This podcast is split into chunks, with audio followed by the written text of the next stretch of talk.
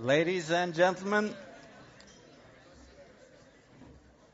may I please have your attention? It is with a warm welcome that I welcome you here all tonight. It's a special edition of Almost Weekend, entirely in English. Of course, we have lots of distinguished guests coming from abroad, and we have a very exciting show ahead of us. The theme for today is the beautiful risk of human weakness.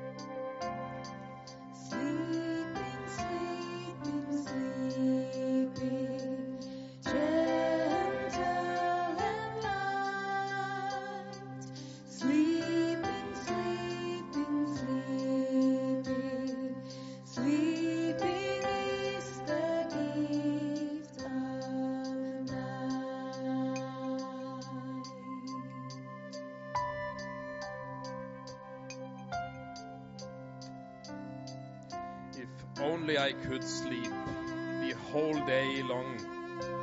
If only I could dream, I'd be happy and strong.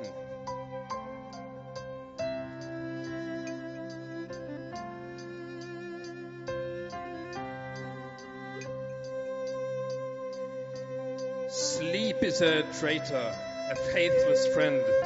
Sleep is a whore. I crave for more and more.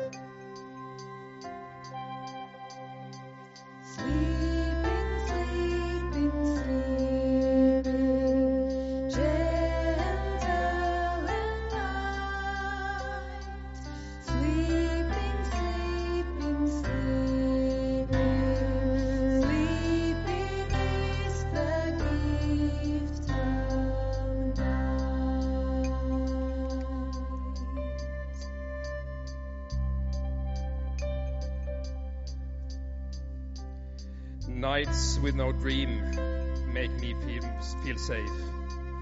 I can face the night, the day makes me scream.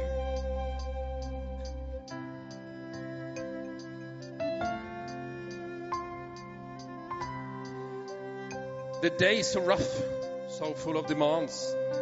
I can't take the pressure. I need to get off.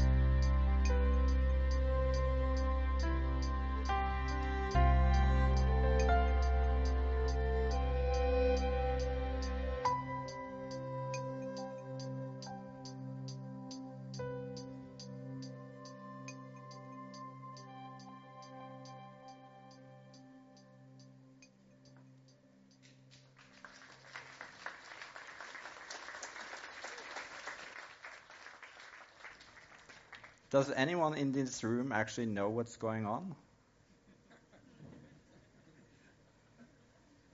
Does anyone really know what it means to be a human being and what life really is? With so many, I, I presume there are lots of psychologists and doctors and therapists and professors and everything. Uh, Does anyone here really know? If someone can just put up a hand, because I would love to know.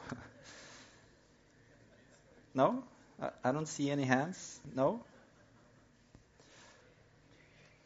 So I work in a hospital, and we are trying also, of course, to figure out what it means to be a human being.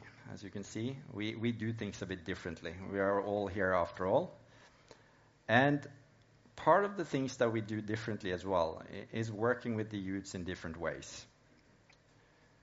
And to introduce you to one of the ways that we actually work with them differently is something we call a kickoff camp. So, without me saying anything anymore, Christopher, are you ready to roll the movie? Excellent. Please enjoy.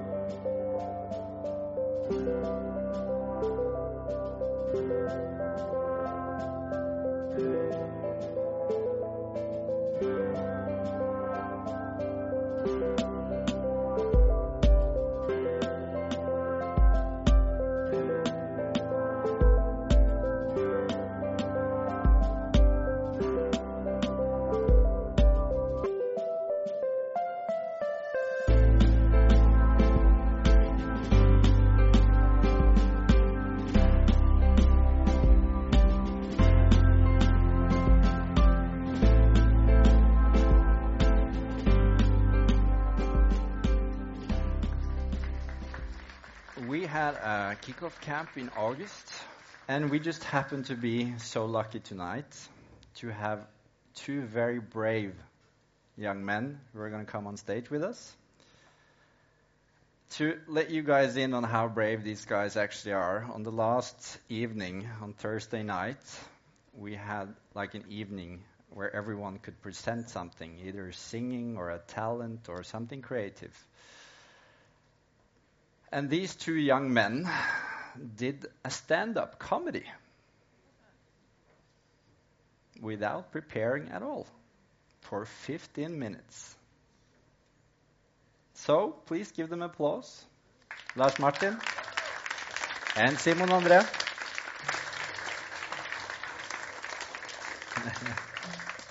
it's very nice to have you guys here. Thank you. Thanks. How does it feel now? Um, pretty nervous. Pretty nervous. Feels yeah? good. I just drank a whole bottle of water. Yeah.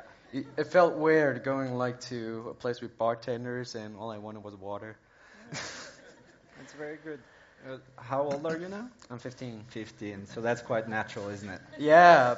And you, Simon, how old are you now? Uh, I just turned 17 this Just turned 14. 17. 14. Congratulations. Thank you. Yeah. Happy birthday, man. Thanks. Here, So- have a have a gift. I always, I always carry guitar picks. So here, remember me by Nice. this. Very good. Thanks, man. So You're welcome. Simon André actually had really no idea tonight what he was going to. Uh, when he came into the local for about uh, one and a half hour ago, and I told him that there would be lots of people. How did that feel? Well, it just felt like I just wasn't ready, quite ready just yet. But as, the more I wait, the more I waited, the more used to the feeling I got. Yeah. Which kind of I can relate to when going to my first camp here on kickoff. Yeah. Like, I didn't know anyone or barely knew anyone. Uh, I didn't know the place we were going to. I didn't know what was going to happen there. Was I going to get rejected, don't get any, any friends or something like that? But when I got up, when I got up, um, I just went with the flow, and it was pretty fun, to be honest. Yeah. Because you, you have a track record now, don't you? It wasn't your first camp this year. You've been there before as well. Yes. How many times have you been there now? Uh, this year was my second time. This time was your second. And this year you were also a youth leader I was that last year. last as well. year as well. So you're given quite a lot of responsibility on these camps. Uh, not so much, but No? enough that I was allowed to like tell people if they were going too far or Yeah. if they like didn't want to join the events with other people I kind of like wanted to let them experience the same stuff that everyone else did. Mm. Uh, part of the responsibility as a youth leader is, of course, or is not of course, but is part of just sharing a little bit about who you are and how you came to be who you are today as well. Hmm. Did that feel okay both last year and this year? I haven't really thought thought too much about it. No? So it was quite natural for you to sort of open up and, and show at least that part of My the true world. colours. Yeah, your true colors in a sense. Yeah. Did you feel any sort of anxiety for it, or was it so natural that you also got a natural response from the other people who were there? Um, well, last year I wasn't that much of a leader. You could see that on our dorm room. At least. that. he actually called us the Olsen Gang, or in? Norwegian, Olsenbanden. Since our room, both the floor or, and the walls were just covered in M&Ms. and trash and all, uh, all of that stuff. You, you certainly had your fun there. There's no doubt about that. it, it was a typical boys' room on camp. Yes. Yeah. And this year as well. This was your first time. Yeah, this was my first time, uh, actually my second time on a camp at all. Yeah. And the previous camp I was on, I was 12. So, so yeah, it, w- it was actually pretty scary for me. Pretty scary. yeah. Like, it, it took me about a day to get settled in, and I met you, and I. But so, so uh, you guys actually met the first day and sort of. Yeah, we met on the bus, but I just thought you were really, really weird. no. Oh, that's honest. Yeah. no, but in in the end, it, like as like he said, uh, the last day we ended up doing stand up, and we decided that ten minutes before it started, the show started, and we were like uh, saying all these random things, and we made each other laugh, and we were like, "Hey, I know what we should do. We should do a stand up." and, And so we did. And you were actually on for 15 minutes. Yeah, somehow we made them laugh. Somehow. Somehow, yeah. With our lame jokes. yeah. No, uh, it, it was actually Well- quite impressive. But this is a camp uh, sort of uh, with meaning, you could say. Yeah, and it's also about sort of trying to, to share and understand other people and where other people are coming from as well. And absolutely everyone has the opportunity to sort of share their story and sort of try to relate that to other people as well. Mm. And, and in a sense, it's like, uh, like you said, it's like opening up and showing your, your true colors of what's inside. What was that like for you? It was well. to me, I I like to be open, but I prefer people to let people know about me by them asking Hmm. or through a conversation. I don't like. I don't like just. You don't like just shout out the window what you do. And maybe some do on Facebook today, but I, I don't. Yeah. Like it's like that on normal days as well. Like you don't go to your window, open it, and shout out, "I'm awake now, everybody!" Or you, or you don't just randomly tell your friend like, "Oh, hey, how are you? I don't care. My mom just got divorced." That would be Like, how how would you continue that conversation? Imagine that someone just came to you and told them that um, either their parents, if they're still alive, of course, or that they got divorced, just like that. That would be that's an awful icebreaker. That's an ice maker. That's definitely an awful icebreaker. But given that you guys are actually sort of the experts on, on what it's like to be on a camp and, uh, and experience the camp, do you think it was meaningful for the other youths that were there as well to sort of open up and be able to have like a common ground to be able to show who they were and, and sort of their weaknesses as well? Yeah, absolutely. Yeah. It takes actually a whole day to meet someone because the first day I was like really shy, and because later on I've developed like trust issues, and um So it was like an intense experience. yeah, like I tend to look at like um, just imagine like I, I like to make sure that I'm not appearing like as an annoying type to people. The- You both seems like seem like quite ref- reflective young men. Yeah, I get that a lot. Yeah. I, I, I don't think it's normal for kids my age to know the solution to global warming, uh, the Cold War, and to know the fact that mushrooms and fungus have eight different genders. They have? Yeah, they do. Very nice. I like it. They do. I, I don't know what they're called, but I just I just remember reading it in science class sometime. Yeah. So it's a lot of information that you actually uh, catch on That's to that most people don't do. Yeah, and, and that's also a cool icebreaker. Like, uh, oh, I heard you're like a really smart person. Uh, yeah, I can say facts like, you, did you know that uh, mushrooms have eight genders? And and then I just walk and they just stand like, what the heck? It's quite understandable, actually. I think. Yeah, I think, I think so. Given that I am so lucky to have two experts on stage as well, what does it mean for you guys to be a human being? Where's the experts? Right there. Because Uh, you're, you're the expert on you. Not really. No? Actually, not Yeah, really. well, no, no one knows better than you what it's like to be you. But still, I don't use more than 10% of my own brain. Oh well, actually, they uh, they broke that myth. Nice. Way to go for the MythBusters. So, so what's the actual fact?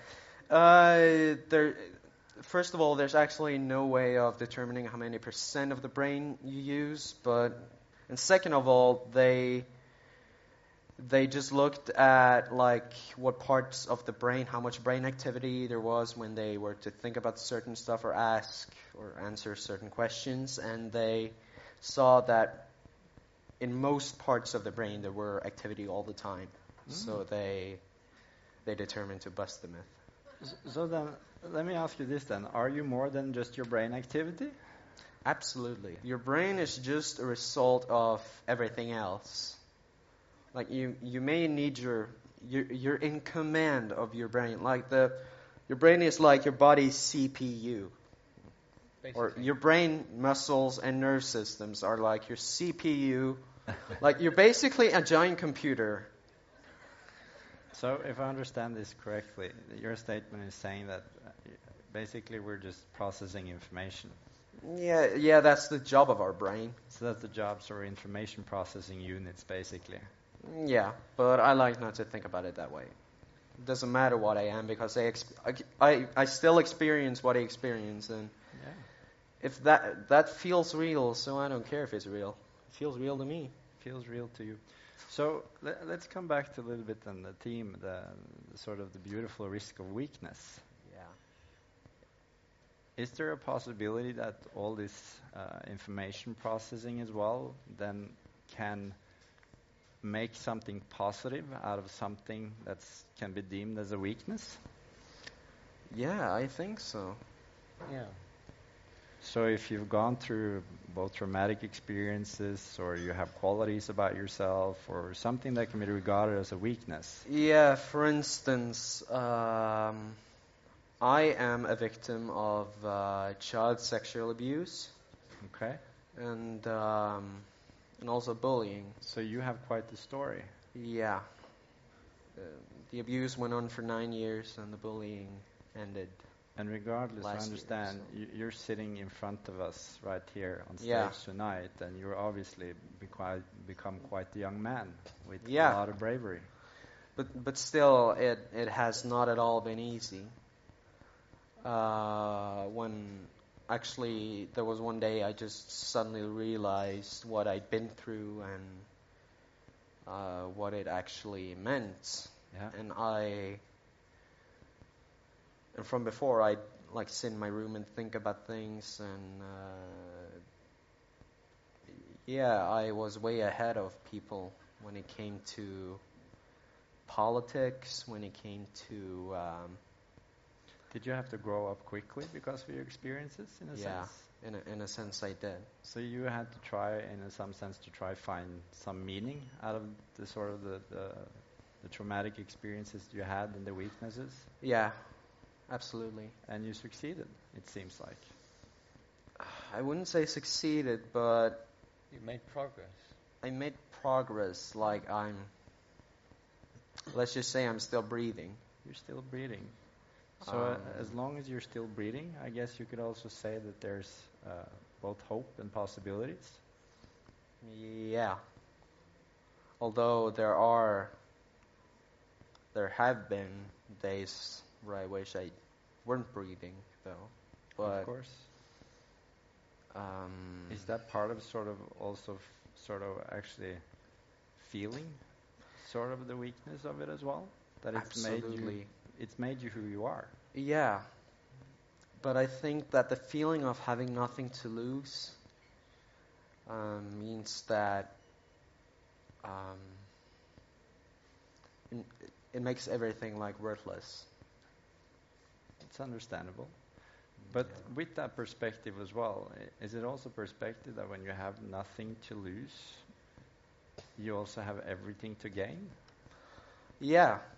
Although it's not quite like that. Um, Yeah, I can you understand. can more. Um, I have learned to be um, a lot more tolerant towards people. Like I, I know there are people who have it worse than me, but I and I know there's people who have it better than me, but are still suffering from depression, anxiety, and such things. Yeah. And in many cases, uh, especially common amongst women, actually, since the female gender by nature has more empathy, uh, it's more common for them to uh, suffer from depression related to feeling like they're not good enough for others or or blaming themselves for being sad when there's people who have it worse. And I have some friends who struggle with that. I'm not I'm not going to mention names, but and I uh, would try my best to just uh, make things clear to them, like uh, what may cause this, and for them, they act, it actually helped. So basically, through you sharing of your story, you're a- able to help other people to gain sort of perspective in life. Yeah, I, I don't know the solution to my own problems, but I can use my own experience to help others. I think. It's very good, and that's very meaningful. It sounds like as well. What about you, Simon Andre? Well, I myself have experienced the darkest side of society from when I was in kindergarten until like 10th grade with bullying, like getting beat, beaten up for Mm. nothing, teachers just standing there watching. Like I learned to just close myself up. Hmm. So you got disconnected in a sense. Yes. same with me, actually. I I was also bullied for a long time, so I know what that's like. So you, in a sense, you disconnect and go within yourself and start isolating yourself from other people as well, and sort of. Yes, in a sense, Yeah. because you'll do anything to get through, to find at least one way you can get through one day without getting beaten up. Yeah. So it's all about just trying to find something to hold on to, some Yeah. sense of hope, or some Yeah. sort of right perspective. And that becomes especially hard uh, when the teachers would take the side would side with the bullies and Mm. Like you, you learn to distrust adults, teachers, like adults in general, Mm. uh, while still in a young age experiencing that stuff. Mm. Your brain just stops. It doesn't want to trust anyone anymore. It Doesn't want to trust anyone. What What has sort of been the lessons behind this? What have you learned so far? Like there is always something to lose, but there is also something to gain out of any sort of situation you're in. Yeah. And in my opinion, today's society, if I may, is shit compared to what it was back in the days when probably some of you adults were young, like started school, all of that stuff. Yeah. So you have quite a sort of a negative perspective on sort of the cultural phenomenon that we live in today, in today's society. Yes. Yeah. Hmm. Uh, I want to thank you two for coming on stage. Uh, please give them a round of applause. We had two boys on stage previously. Uh, I would have to say it was quite open and honest.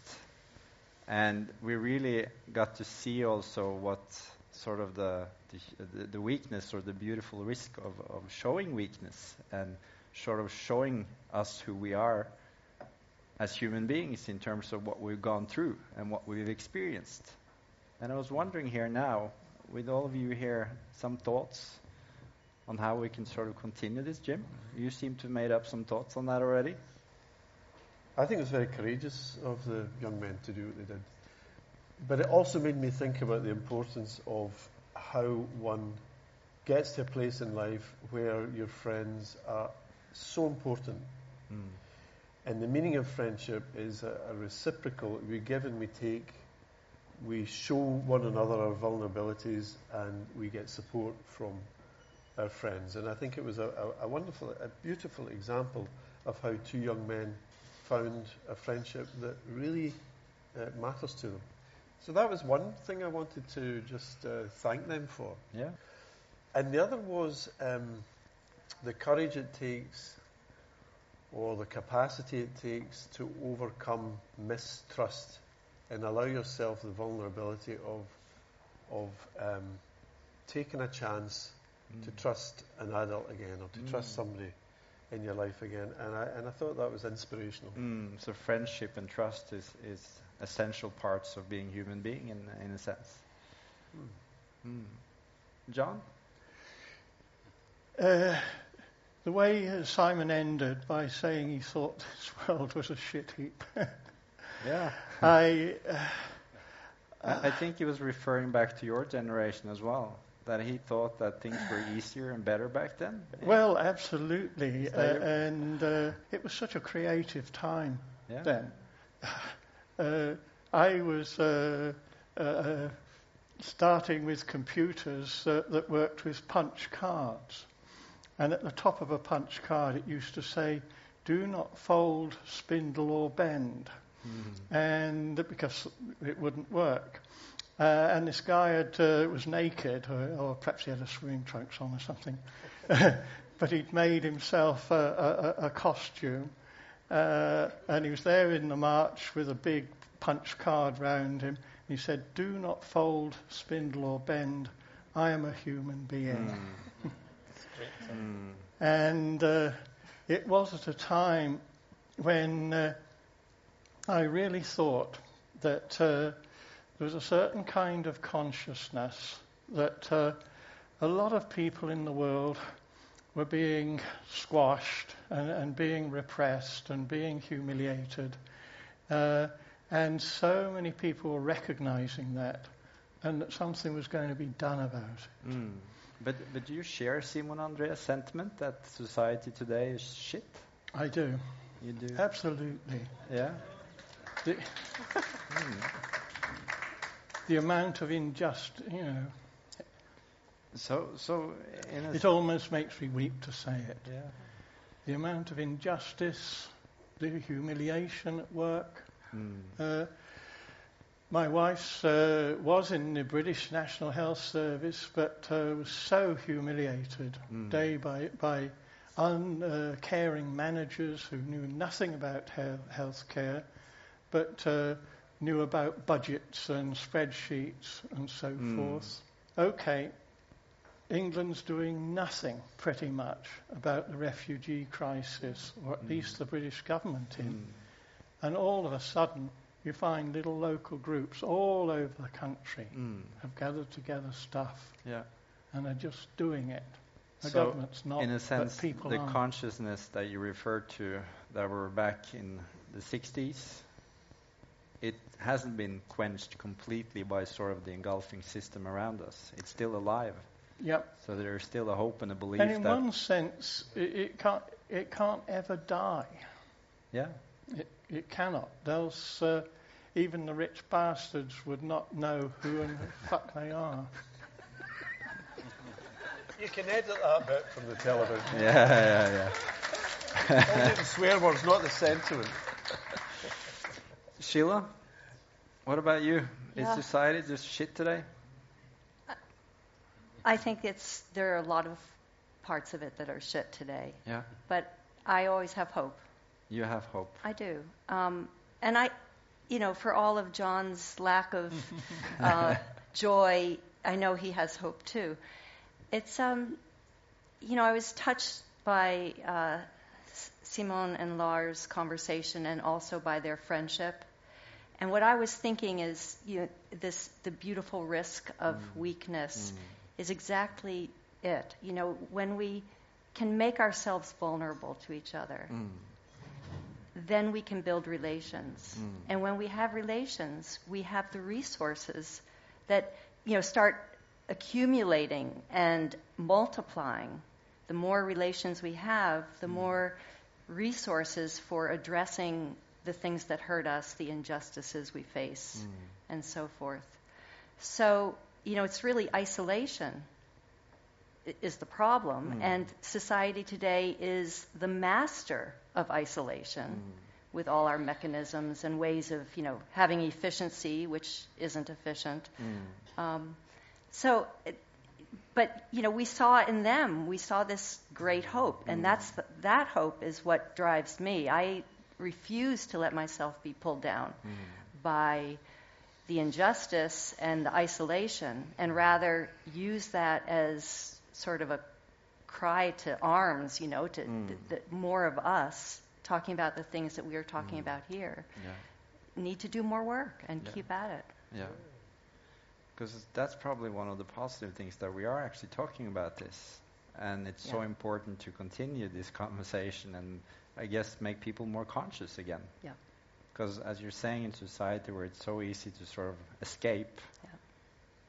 and just isolate and basically disconnect through the technology, through other people, through the school, everything. Yeah. Something, something that you said to the boys, which was, you know, you're you're so reflective. You know, you're Mm. really reflecting on Mm. things. And I think, you know, a symptom of society is usually no one reflects. If you Mm. say, "Why did you do that?" Yeah, people say, "That's because that's the way it's done. yeah. That's what we always do." So Mm. I think in many ways it's very simple if we invite people to into a reflective process constantly. Mm. We, I think we'd have less um, violence and injustice. Mm. Absolutely. Yeah. Tore Dag, you have some thoughts to share as well? I think it was wonderful to hear uh, Lars and uh, Simon. And actually, they were saying some wonderful things, and uh, I was very eager, and I take, took, even took notes of what they were saying. but now I've forgotten the notes somewhere. But I think I don't. I think it was Lars who said, uh, "I don't care what I am. It's not important what I am to find out what I am." Mm. I like that very much. And then he just told about, you asked kind of what was uh, the meaning for you about this camp. Mm. And then he says, that's where I met you. Mm. So there's a kind of happening there Mm. at this camp that make a difference. Mm. Something happened, and that really made a difference. It's about friendship. And then you can, you could say that society is shit, but, but, but what is society? Mm. Where is society? Society is all these uh, events going on and uh, arenas we Mm. meet. So this event here is society, our conference is society, the Mm. camp is society. So society, as if it is something you can define and judge if it's shit or not. I don't know. Mm. So, so, so then, uh, and then again, things happen, perhaps in spite of the systems, in these Mm. cracks. Yeah. So, so, so when he tells this story, that's where I met you. Mm. Those kinds of events happen, despite anything, and perhaps that's where the hope is. Yeah. I think That so. even if you're in this system or that system, those events, those meetings, Mm. those things happens. Thank God. Thank Yeah, God, and, yeah. and, and if I may add, uh, and um, when that happens, people have a sense of optimism. Mm. So, from a, a position of feeling hopeless or that life is, is awful, we bump into some uh, opportunistic moment and we make the best of it. Mm. And I, and I think that's where I th- I'm listening to this conversation and I'm thinking, I work with uh, families who would say that their life is, is not good in one way or another. It's, it's in terrible distress. But if, if we were to indulge the idea that there's only the terrible distress, Mm. then we're not doing any therapy, we're just become, becoming terribly distressed with them.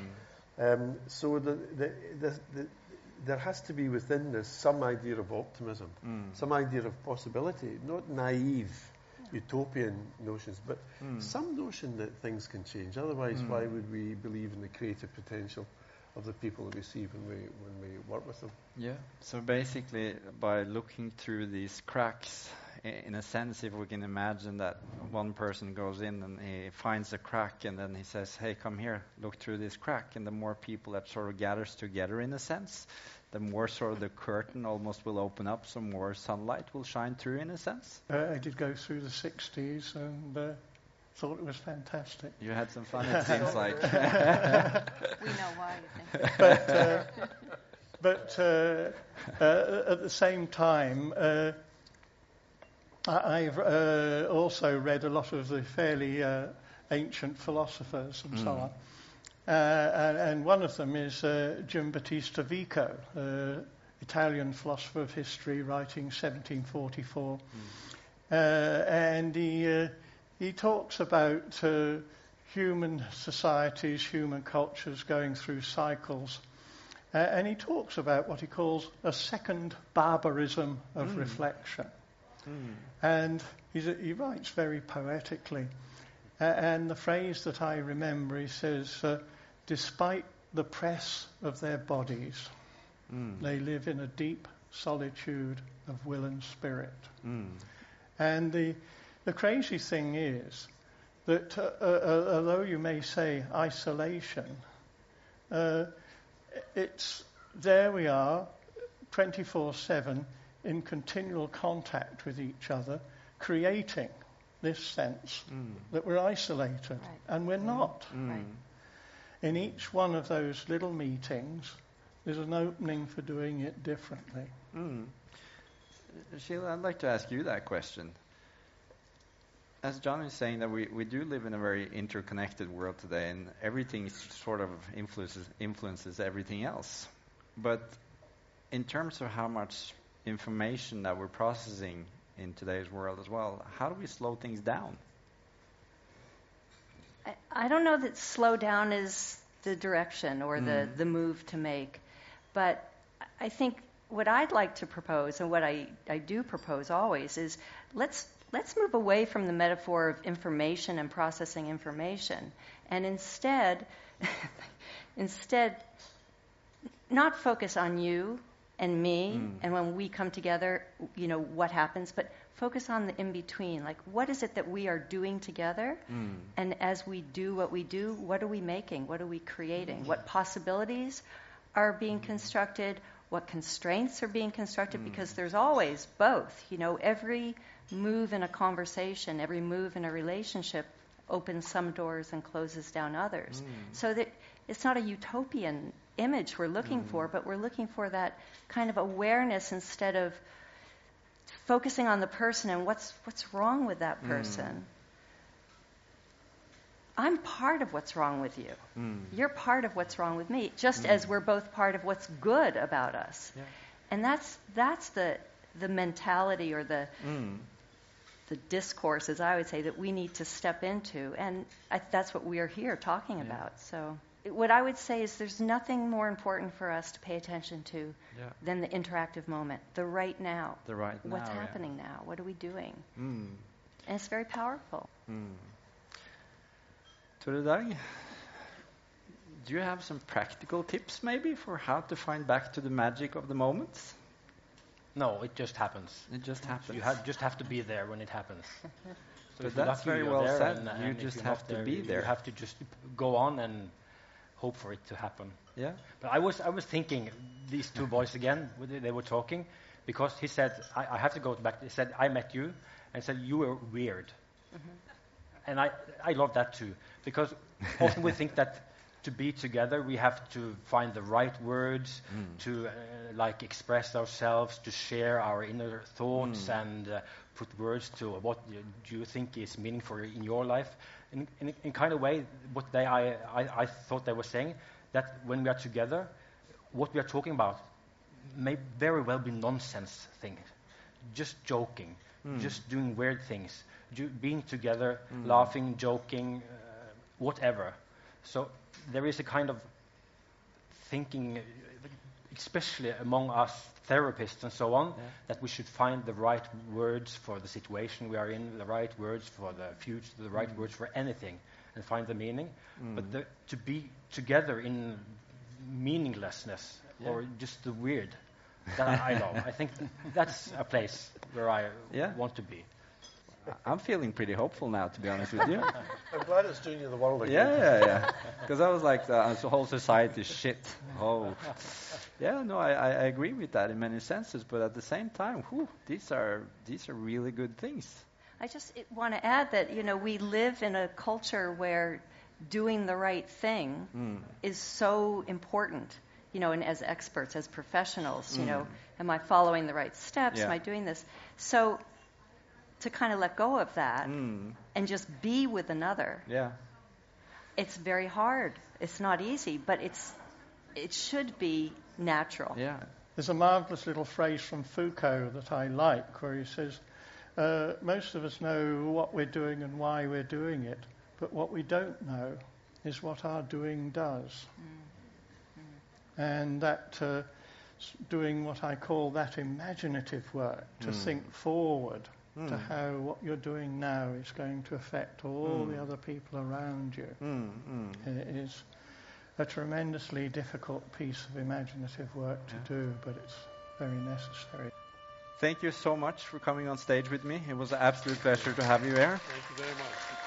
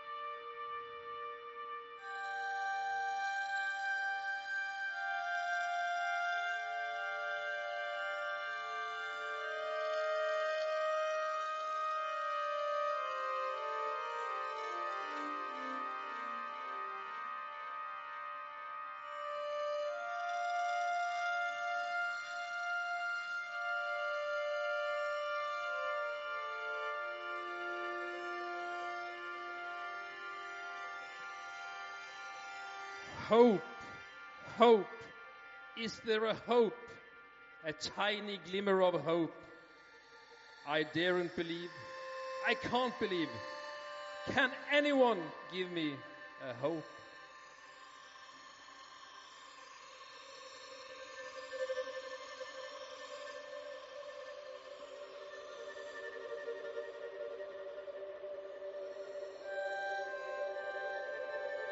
I'm wandering in a desert with no drink or food. Like Jesus, I'm a tempter. His intentions far from good.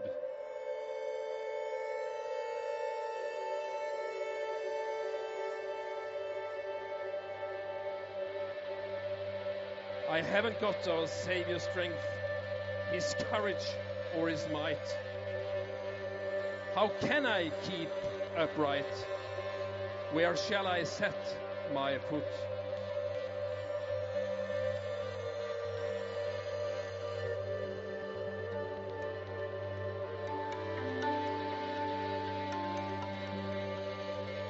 Hope, hope, is there a hope? A tiny glimmer of hope.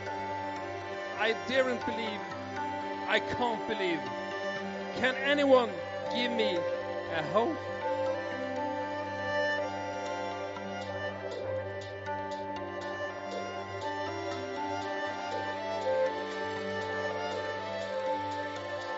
Hope is part of love, faith, and charity.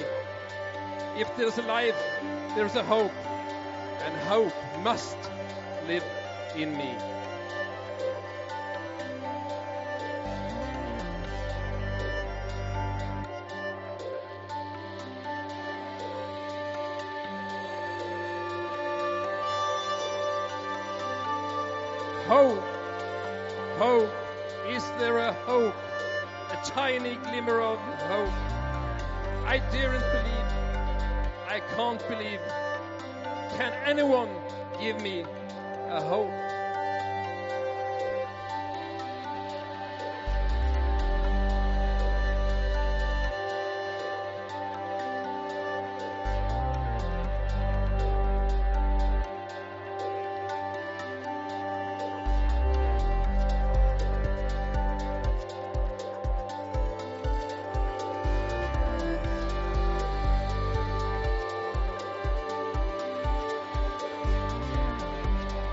Jeg veit, i himmerik ei borg.